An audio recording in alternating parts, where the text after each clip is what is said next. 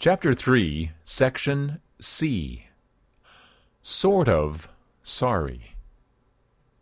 Of course, people are sorry when things end up bad. If I only hadn't cheated on my spouse. I really should have paid my bills. You know, punching that guy seemed like a good idea at the time, but now that his buddies have me cornered, it doesn't seem so good. Taking some extra time off at work was fun until I missed that important deadline.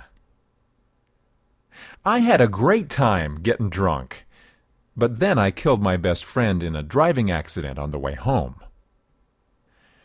I only stole what I really needed, and now the police and judge are having a hard time with that. Sorry? Sorry about the consequences to you? Sorry about the consequences to others? Sorry enough to change? Some attempt to plea bargain. They think if I admit to some things, maybe they'll go easy on me. Others admit only what has already been exposed, hoping the rest will stay covered. And still others grit their teeth and ride it out, hoping that after they suffer enough, they will have paid off the debt of their mistake. But try to convince those grieving a murder that the murderer has paid enough time.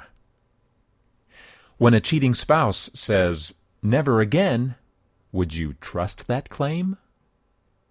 How about when a druggie requests another chance to go clean?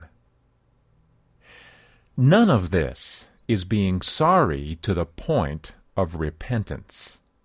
It's dealing with the results of the sin, but not the cause.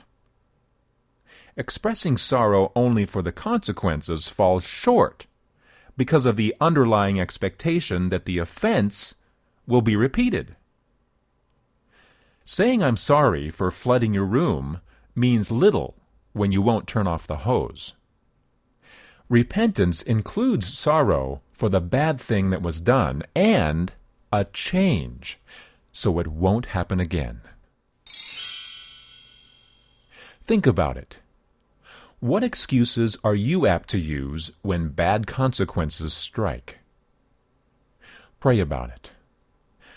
Please forgive me and change me, God. I don't have what it takes to do it on my own.